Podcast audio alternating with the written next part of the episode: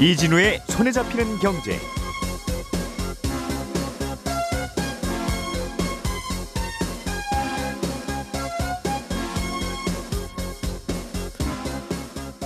안녕하십니까 이진우입니다. 나라와 나라들 사이가 점점 더 가까워지고 나라들 간의 무역 의존도도 높아지면서 나라 밖에서 벌어지는 뉴스들이 돌고 돌아서 우리에게 직간접적으로 크고 작은 영향들을 주는 시대에 우리는 살고 있습니다. 예를 들면 어, 러시아와 우크라이나 사태로 천연가스 가격이 오르게 되면 그게 우리나라 전기요금에 또 영향을 주게 되고요. 미국이 올해 기준금리를 어느 정도로 올리느냐에 따라서 우리나라의 기준금리에도 영향을 주고 또 그게 내 대출금리와 예금 적금 이자에도 변화가 생깁니다. 중국이 전기차를 열심히 만들고 있다는 뉴스 그리고 미국이 어, 반도체 파운드리 공장을 자꾸 끌어들이려고 한다는 뉴스 우리나라 관련 기업들에게 직접적인 영향을 주지요. 점점 더 외신 보도에 우리가 관심을 가질 수밖에 없는 이유가 거기에 있습니다. 그래서 오늘부터 수요일까지 이어지는 3일간의 설 연휴 기간 동안 나라 밖에서 벌어지는 다양한 뉴스들을 전해드리는 특집 방송을 마련했습니다. 나라 밖에서는 요즘 이런 일들이 벌어지고 있구나, 우리가 생각해 볼 거리가 이런 것들이 있겠구나 하는 걸 생각하시면서 편안하게, 편안하게 들어주시면 되겠습니다. 1월 31일 월요일 손에 잡히는 경제 광고 잠깐 듣고 시작하겠습니다. 오늘의 뉴스를 프로파일링 합니다. 평일 저녁 6시 5분 표창원의 뉴스 하이킥.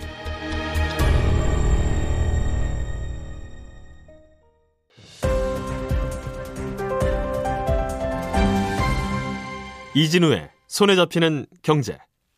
네, 오늘은 손에 잡히는 나라 밖 경제 소식입니다. 김현우 행복자산관리연구소장 그리고 손에 잡히는 경제 박세훈 작가, 한국경제신문의 나수지 기자와 함께합니다. 세 분 어서 오십시오. 네, 안녕하세요.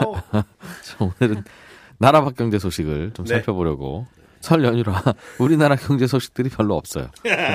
그래서 자, 나수지 기자님께서 준비해 오신 소식 먼저 들어보겠습니다. 작년에 중국 정부가 사교육 금지, 네. 그냥 금지도 아니고 전면 금지. 학원들은 문 닫거나 아니면 비영리 법인으로 해라. 문 닫으라는 얘기죠. 어, 그렇게 금지를 했는데 이 여파가 꽤 있는 모양이에요. 그 이후에 어떤 일이 좀 벌어지고 있습니까?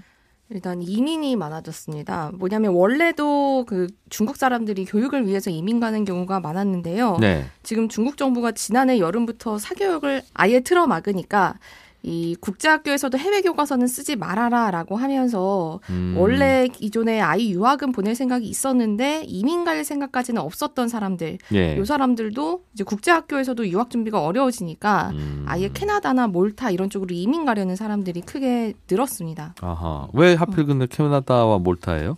네, 근데 둘 다 이 투자 이민이 쉬운 곳들인데요. 음. 이 캐나다야 많이 아시겠지만 아주 예전부터 중국인들이 워낙 많이 이민을 가는 곳입니다. 네. 이 투자 이민 가려면 중국인 입장에서 최소 어 2억 5천만 원 정도 캐나다로 가려면요 내야 네. 되는데 예. 이 미국은 한 5억 정도여서 두 배 정도 비싸거든요. 음. 그래서 캐나다로 몰리는 이유가 있고 또 몰타는 조금 더 생소하실 텐데 이 이탈리아 아래에 있는 작은 섬입니다. 한 제주도의 6분의 1 정도 되는 크기고 여기도 휴양지로 유명한데 음. 어 여기가 근데 유럽 연합에 가입이 돼 있어요. 그러니까 여기서 몰타 시민권이나 영주권을 받으면 네. 다른 유럽 연합 국가 어디서든 살 수 있고 또 교육도 받을 수 있습니다. 음. 근데 대신 여기는 조금 더 시민권을 받으려면 투자를 많이 해야 돼서요. 네. 한 13억 5천만 원 정도 이상을 어, 음. 투자를 해야 된다라고 합니다. 그렇더라 이거는, 이거는 정부에 내요? 이, 이 돈을? 네, 이거를 맡겨놔야 됩니다. 그러니까 뭐 부동산을 하- 사든지 아니면 예치금을 넣어놓던지 아. 하는 식으로 음. 결국 투자 그, 나- 이민이죠. 그 나라 와서 뭔가를 사라는 뜻일 텐데 맞습니다. 뭐 어차피 집 살 거니까 사도 되고 어, 아니면 집을 사서 전세 아 전세 주는 게 여기는 어렵죠. 어쨌든 음, 그런 투자 이민이 캐나다나 몰타로 몰린다. 네. 아 이게 다른 정책은 그냥 정부가 하라는 거 그냥 받아들여도 교육 정책만큼은 이건 내 자식 얘기니까 이거는 안 돼 라는 반발이 좀 있나 봅니다. 네, 중국도 워낙 교육열이 또 강해서요. 지금 하도 중국이 사교육 시장을 틀어 막았음, 막은 상태입니다. 그래서 예, 교육 예. 기업들은 규제 5개월 만에 사교육 업체가 한 80% 이상 문을 닫았고요. 아이고. 그리고 중국 최대 학원 기업 대표가 개인 SNS에다가 이 규제 시작되니까 나 전체 직원 8만 명 중에 6만 명 해고했고 음, 매출도 80% 이상 줄었다 이렇게 네. 얘기했을 정도거든요. 직원이 8만 명이었다는 게 더 놀랍습니다. 중국이죠. 그래서 그러면 어, 이게 정책 의도가 제대로 맞아 떨어진 거냐 이렇게 볼 수도 있는 것 같은데 다른 한편으로 보면 그럼 사교육을 안 하면 풍선 효과로 앞서 말씀드린 유학 시장 그리고 또 가사 도우미 시장이 많이 커지고 있다고 해요. 음, 근데 이 가사 도우미가 물론 무늬만 가사 도우미고 뭐 명문대나 아. 해외 유학 출신 가사 도우미로 고용을 해서 예, 사실상 애들만 가르쳐 달라라고 해서 과외를 시키는 거죠. 예. 그래서 중국 가사 도우미 월 평균 임금을 살펴보니까요. 이 베이징은 8,100 위안인데 이게 한국 돈으로 150만 원 정도입니다. 아니 외국의 해외 유학파 출신들이 중국에서 아이들 과외를 하는데 150만 원 받으러 중국으로 와요? 근데 요게 이제 예. 평균 임금인 거죠. 가사 노동해 주는 분들 그리고 아, 아. 이렇게 음, 음.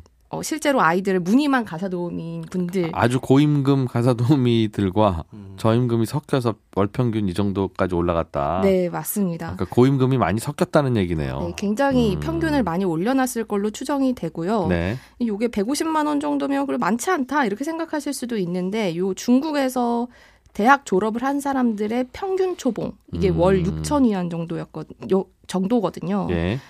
어 그러니까 베이징에서 가사 도우미를 하면 평균 음. 더 많이 버는 거죠. 그러네요. 네. 음. 그래서 어, 원래 사교육 금지 조치 취하기 전에 중국인이 아이 한 명을 낳아서 대학에 입학할 때까지 평균 52만 위안, 그러니까 한 한국 돈으로 9,300만 원 정도 쓴다라고 했는데 예. 이걸 사교육에서 못 쓰게 하니까 거의 고스란히 가사 도우미 비용으로 쓰게 되는 거죠. 음.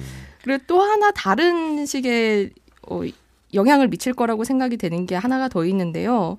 뭐냐면 이렇게 사교육이 안 되면 집에서 아이를 가르칠 수밖에 없는데 네. 이 중국은 우리보다 일을 더 오래 하는 문화입니다. 예. 그러니까 우리가 보통 뭐 일할 때 9 to 6다 아니면 주 52시간을 일, 한다뭐 이렇게 음. 얘기를 하면 중국은 보통 996 근무라는 말을 많이 써요. 996이 무슨 뜻이에요? 어, 오전 9시부터 오후 9시 그리고 6은 주 6일 근무. 음, 엄청 오랫동안 일하는 문화가 있는 건데 네. 그러면 아이는 누가 보느냐. 지금도 중국 출생률이 벌써부터 떨어지는 게 음. 고민인데 예. 이렇게 되면 아이를 더 안 낳지 않겠냐. 뭐 이런 음. 분위기도 있다고 다양한 합니다. 부작용이 음, 나타나고 있군요. 김현우 소장님. 네. 김현우 소장님은 미얀마 소식 갖고 오셨네요. 네, 그렇습니다. 미얀마가 참 시끄러웠죠. 네. 올해 2월 1일이 되면 미얀마 쿠데타가 일어난 지 벌써 그게, 1년입니다. 그게 벌써 1년 됐네요. 네. 예. 미얀마는 이제 코로나에다가 쿠데타까지 발생해서 진짜 최악의 한 해를 작년 보냈을 때 보냈는데 예.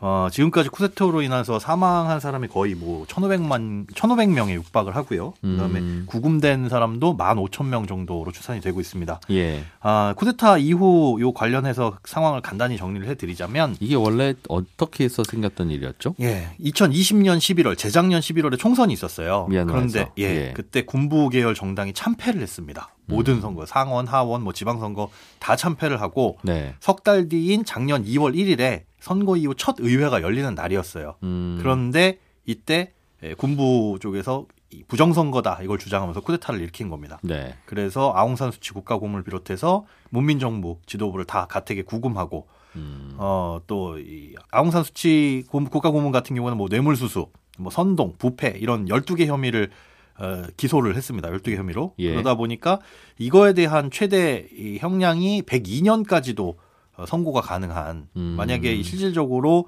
이 모든 혐의에서 유죄를 받게 되면 이만큼 어, 형을 받을 수 있다라고 나와 있고 네. 최근에는 지난 이제 1월 10일에 무전기 불법 소지와 이 코로나 방역 조치 위반 혐의로 징역 4년을 추가를 하고 이게 실제로 선고가 됐어요. 음흠. 어, 다른 혐의들도 그래서 지금 현재로서는 무- 유죄 판결의 가능성이 높다 네. 이렇게 보고 있는 상황입니다. 보통 이런 일이 벌어지면 국제사회가 미얀마를 경제 제재하면서 예. 다시 다 풀어줘라, 원상복구 시켜라 이런 압력을 가하는 게 일반적인데 그렇습니다. 이게 잘 안 통하는 것 같아요. 맞습니다. 이게 쿠데타 초기부터 군부 세력이 러시아하고 중국 이쪽에 밀착을 했어요. 음. 그러다 보니까 유엔 안보리에서 군정 제재 방안이 이 러시아하고 중국이 상임 상임 이사국이거든요. 네. 상임 이사국 전체가 다 동의를 해야 되는데 이 둘의 반대로 통과를 못했습니다. 음. 그러니까 사실상 유엔 안보리에 별다른 제재가 없이 군부가 독주할 수 있는 체제가 완성이 된 거죠. 네. 그러니까 국제사회가 압력을 가하기 위해서는 다른 방안이 필요한데 음. 미얀마의 가장 큰 외화 수입원이 천연가스 팜 이 수출입니다. 예. 전체 외화 수입액의 50%를 차지하고 있는데 어, 사실상 이제 국영 미얀마 석유가스 회사가 벌어들이는 돈이 연간 한 10억 달러 정도가 돼요. 이게 예. 군부에 돈줄이 되고 있다 이렇게 보고 있는 거죠. 그래서 음. 국제 인권 단체들이 이 미얀마에서 사업을 펼치는 각종 해외 기업의 사업 중단을 요구하고 있었고 음. 어, 그러다 보니까 작년 4월 이후에 한 10여 개국의 해외 기업들 다수의 기업들이 철수를 결정을 했습니다. 그러니까 당시에는 프랑스 에너지 기업 토탈이라는 기업이 있는데 예. 그때는 철수 계획이 없다 이렇게 밝히고 있다가 이번 달 21일에 철수를 결정하고 성명을 냈어요. 음흠. 그러니까 바로 미국 기업 쉐브론도 우리도 철수하겠다 이렇게 음. 발표를 했거든요. 네. 근데 여기에서 지금 조금 애매한 상황이 있는 게 우리나라 포스코 인터내셔널이 미얀마 가스 개발 사업에 이달 말부터 추가 시출을 하겠다고 밝혀놓은 상태입니다. 네. 2000년부터 지금 20년 넘게 사업을 해 왔는데 중간에도 사실 쿠데타가 일어난 적이 있었거든요. 음흠. 그때 이 토탈이나 쉐브론도 꿈쩍없는 모습을 보였어서 사실상 그때는 눈치가 좀 덜 보였었는데 네. 지금은 분위기가 달라진 거죠. 뭐 인권단체뿐만 아니라 네덜란드 연기금이 연기금이 우리 포스코 인터내셔널에 투자를 하고 있는데 사업 철수를 요구하고 나섰고 어, 지금 이 사업 같은 경우에는 포스토, 포스코 인터내셔널도 투자를 해서 지분이 한 51% 정도가 있지만 예. 우리나라 한국가스공사가 8.5%또 지분을 갖고 있습니다. 음. 그래서 이제 국제 유가가 오르면서 이 미얀마 가스전 사업에서 실적이 개선될 거다 이렇게 기대를 하고 있었는데 네. 지금 이 철수에 대한 압박을 받으니까 상당히 우리나라 기업들은 난감한 상황이 펼쳐진 거죠. 음. 그렇군요. 쿠데타 이후에 미얀마 시민들 상황은 어때요? 어, 일단 뭐 생활 수준보다는 금융 상황이 되게 많이 바뀌었습니다. 금융? 예. 예. 미얀마 같은 경우에는 일반 중산층 경우에 가정에다 금고를 보유하면서 이 쌀포대나 이 검정 비닐봉지에 현금을 넣어서 거래를 한 정도로 음. 현금 거래를 선호를 해요. 예. 그런데 쿠데타 이후에 사회 불안이 커지다 보니까 뱅크런 일어날 조짐이 보이는 겁니다. 음흠. 그러다 보니 3월에 미얀마 중앙은행이 하루의 현금 인출 한도를 180달러 정도 수준으로 제한을 했습니다.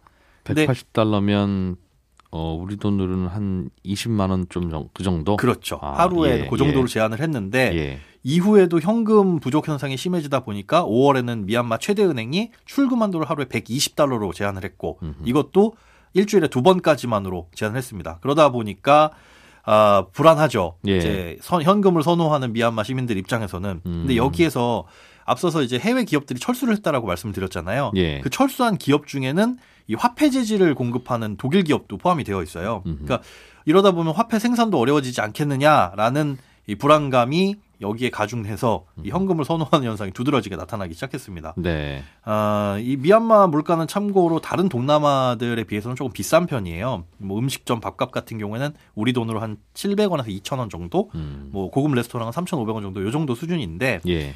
재미난 건 아, 우리도 이런 이 제3국에 가면 달러를 가지고 가야 되잖아요. 예. 네, 그 나라 그- 화폐를 거기서 바꾸죠. 그래서. 그렇죠. 예. 달러를 가져가는데 여기는 현금 선호 때문인지 빳빳한 달러 아니면은 안 바꿔주거나 아니면은 환율을 좀 덜 쳐준다고 합니다. 빳빳한 음. 거랑 무슨 상관이? 그러게요. 깨끗한 그래서 미얀마에 갈 때는 깨끗하고 빳빳한 달러를 가져가라라는 게 기본 상식이라고 해요. 음.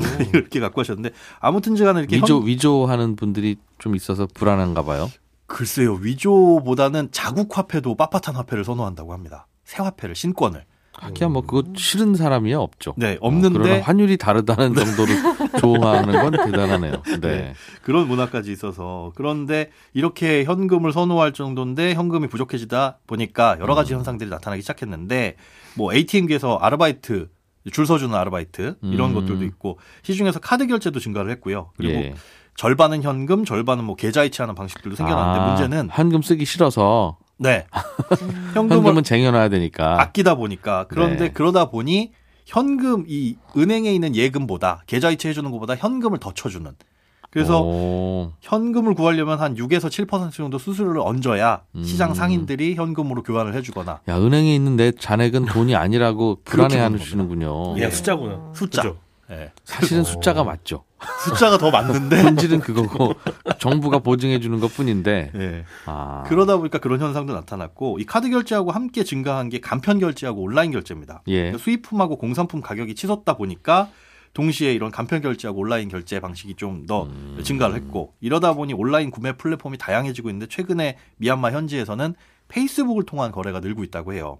여기에서 공식 루트가 아닌 어, 수출입이 이제 비공식 루트로 수출입되는 상품들 이런 것들에 대한 거래 플랫폼이 주로 페이스북을 통해서 거래가 되고 있는 상황. 어, 페이스북에 뭐 설탕 두 포대 올리면 또 그렇게 거죠. 댓글로 제가 사겠습니다. 네. 어디서 만나요? 메시지를 뭐. 드리거나 아, 이런 식으로 페이, 이 페이스북이 거래 플랫폼으로 활용되고. 있다. 네, 그렇습니다. 이게 은행에 대한 신뢰가 떨어지니까 일어나 봐요. 그렇죠? 네, 그런 부분이 없지 않아 있습니다. 박 작가님이 준비해 오신 소식도 재밌을 것 같습니다. 네. 어, 세르비아의 리튬 광산이 곧 문을 닫는다는 소식인데 네. 어, 세르비아에 리튬이 많이 났었나 봐요. 그렇습니다. 어, 특히 예전에는 소금을 하얀 황금, 석유를 검은 황금 이렇게 불렀는데 네. 최근에는 리튬을 하얀 황금 또는 하얀 석유 이렇게 부릅니다. 왜요? 리튬이라는 광물이 회백색을 띠고 있거든요. 네. 근데 전기차 배터리에 필수적으로 들어가야 되는 아. 물질이라서 아주 귀한 대접을 받다 보니까 이렇게 부르고 있습니다. 예. 귀한 만큼 세계 여러 나라들이 지금 리튬 확보하려고 열을 올리고 있는데 그중 하나가 세르비아에 있는 리튬 광산이었어요. 예. 여기를 영국하고 호주 합작 회사인 리오틴토라는 회사가 개발하기로 했는데 음. 세르비아 정부가 최근에 이 리오틴토와의 모든 계약과 합의를 취소했고요. 광산 개발과 관련된 모든 허가와 면허, 사업 계획 다 없던 일로 완전히 없던 일로 하기로 했습니다. 아, 그냥 정부가 네, 하여튼 몰라 안 해. 계약 없었던 걸로 할 거야. 그런 상황입니다. 어. 이 리오틴토라는 회사가 사실은 꽤 오래 전부터 한 20년 전부터 세르비아 진출을 해가지고요. 이게 굉장히 유명한 자원 개발 회사인데. 그렇죠. 예, 전 세계 여기저기 다니면서. 네. 예. 그러면서 여기에 리튬이 아주 많이 매장돼 있다는 걸 발견을 한 거예요. 이 회사가. 음, 네. 그래서 광산 개발권 따내려고 노력을 했었고 가까스로 이제 작년에 개발권 따내면서 예. 2027년부터 향후 한 40년 동안 리튬 230만 톤 채굴하기로 했었는데 예. 정부가 이제 갑자기 없던 일을 하라고 하니까 회사 입장에서는 허탈한 일이 됐죠. 음. 이 소식 나오고 나서 주가도 꽤 많이 떨어졌습니다. 이 나라. 아, 이 예. 회사. 그동안 투자한 돈이 꽤 되는 걸로 알려져는 있는데 한 가지 추가 취재가 안 된 건 뭐냐면 이미 취- 들어간 돈을 정부가 어떻게 다시 돌려주는지 안 돌려주는지 분명히 계약을 했을 텐데 그냥 정부가 취소해 버리면 되는 음. 그냥 건지. 나가라고 하는 거죠. 그 해외 자원 개발하는 게 이게 항상 리스크이고. 그렇죠. 음, 그래서 앞으로 남고 뒤로 미치고 우리나라 지금 대우 인터내셔널이 미얀마에 가서 가스전 개발하는 것도 정확히 이 상황이잖아요. 네. 정부가 나가라고 하는 건 아니지만 환경단체, 시민단체들이 너희들이 가스 캐면 그 미얀마 정부 도와주는 거니까 하지 마라고 하는 그렇죠. 압력도 네. 결국 기업 입장에서 보면 뭐 이거나 저거나 똑같은 상황인 거죠. 리스크죠. 그런데 근데 그럼 이제 세르비아 정부가 이걸 직접 우리가 개발하겠다? 그런 건 아니고요. 네. 새로 찾아야 될 겁니다. 근데 이거 왜 취소를 한 거냐? 네. 두 가지 해석이 나옵니다. 일단 환경단체의 반대가 꽤 강했습니다. 리튬이라는 거는 전기차 배터리에 쓰이지만 그걸 채굴하고 배터리용 소재로 만드는 과정에서 환경이 꽤 많이 오염이 되거든요. 예. 그러니까 환경단체 입장에서는 리튬 광산 개발하는 거 당장 그만두라고 정부를 강하게 압박을 했는데 음. 했는데 올 4월에 세르비아에서 총선 열립니다. 음흠. 집권 여당 입장에서는 신경을 안 쓸래 환경단체 목소리가 없죠. 신경 쓰인다. 그렇습니다. 예. 두 번째, 어, 최근에 호주에서 열리는 테니스 대회에 세르비아 출신의 조코비치 선수, 남자 랭킹 1위죠. 예. 이 선수가 참가를 하려다가 코로나 백신을 접종하지 않았다라는 이유로 입국이 거부되고 사실상 추방을 당한 일이 있었어요. 예. 이걸 두고 이제 세르비아 정부가 그러면 호주 기업에게 보복을 한 게 아니냐. 아. 그렇지 않으면 갑자기 이렇게 취소를 할 리가 없다. 이런 해석도 아, 나옵니다. 리오 틴토가 호주 회사라서 네. 설득력이 있, 있는데요. 그렇군요. 그럼 리튬을 캐려다가 못 캤는데 전 세계 리튬 수급에도 좀 영향을 주겠어요? 가격이 아무래도 오르겠죠. 3년 전 리튬 가격을 제가 찾아봤거든요. 네. 당시에 톤당 한 800만 원 정도 했습니다. 지금은 얼마일까요? 두 배? 세 배? 세 배? 일곱 배 올랐습니다. 아. 5,700만 원입니다. 톤당. 가격 오르는 건 딱 한 가지잖아요. 공급보다 수요가 많아서 그런 건데 네. 이 매장된 리튬을 배터리용으로 바꾸려면 채굴하는데도 시간 들고 비용 들고 또 채굴된 거 다시 배터리용으로 바꾸려면 또 시간하고 비용 들기 때문에 음. 공급이 단기간에 확 늘진 않습니다. 그리고 채굴 기업들이 당국으로부터 인허가 얻기 위해서 거쳐야 할 절차들도 많고 그러니까 리오틴토가 개발하려고 했던 리튬 광산이 만약에 가동에 완전 가동이 들어갔다면 어 대략 한 연간 5만 8천 톤 정도 생산했을 걸로 예상이 됐었거든요. 예. 생산량 기준으로 보면 유럽 최대 리튬 광산이 되는 거였는데 음. 세르비아 정부가 면허 취소하는 바람에 이제 실현 불가능해졌죠. 물론 세르비아 정부가 또 다른 사업자 찾아내면 공급이 가능하겠으나 또 어떻게 될지는 좀 음. 또 다른 사업자도 앞에서 지금 먼저 사업자가 저렇게 당하는 거 그렇죠. 봤는데 들어올 리 없지 않습니까? 네. 그래서 리튬 관련해서 나오는 보고서들을 보니까 음. 세르비아에서 원래 계획대로 리튬이 나온다고 해도 리튬 부족이 한 최소 3년은 더 갈 거라고 전망을 했었는데 예. 특별한 일이 없는 한 앞으로 꽤 오랜 기간 더 전 세계가 리튬 공급 부족을 겪게 될 거고 리튬의 가격은 그러는 사이에 더 오를 것이며 네. 리튬의 가격이 오른다라는 거는 배터리의 가격이 오른다라는 거니까 음. 전기차 가격도 올라갈 수 올라갈 있습니다. 것이다. 그래서 어떤 보고서에서는 네. 리튬의 공급 속도가 전기차 생산 속도를 결정지을 거다 앞으로는 이런 음. 내용도 있었습니다. 조코비치를 좀 입국시켜 주지 좀.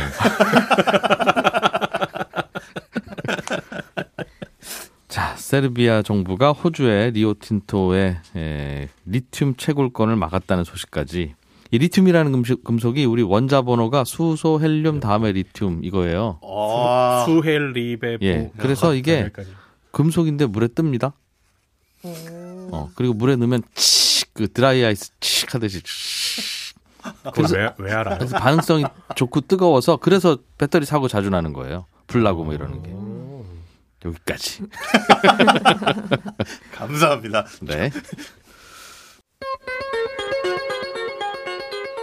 예, 설 연휴를 맞아서 저희가 준비한 손에 잡히는 나라밖 경제 1탄 오늘은 여기까지고요. 저는 잠시 후 11시 5분에 손에 잡히는 경제 플러스에서 다시 뵙겠습니다. 이진우였습니다. 고맙습니다.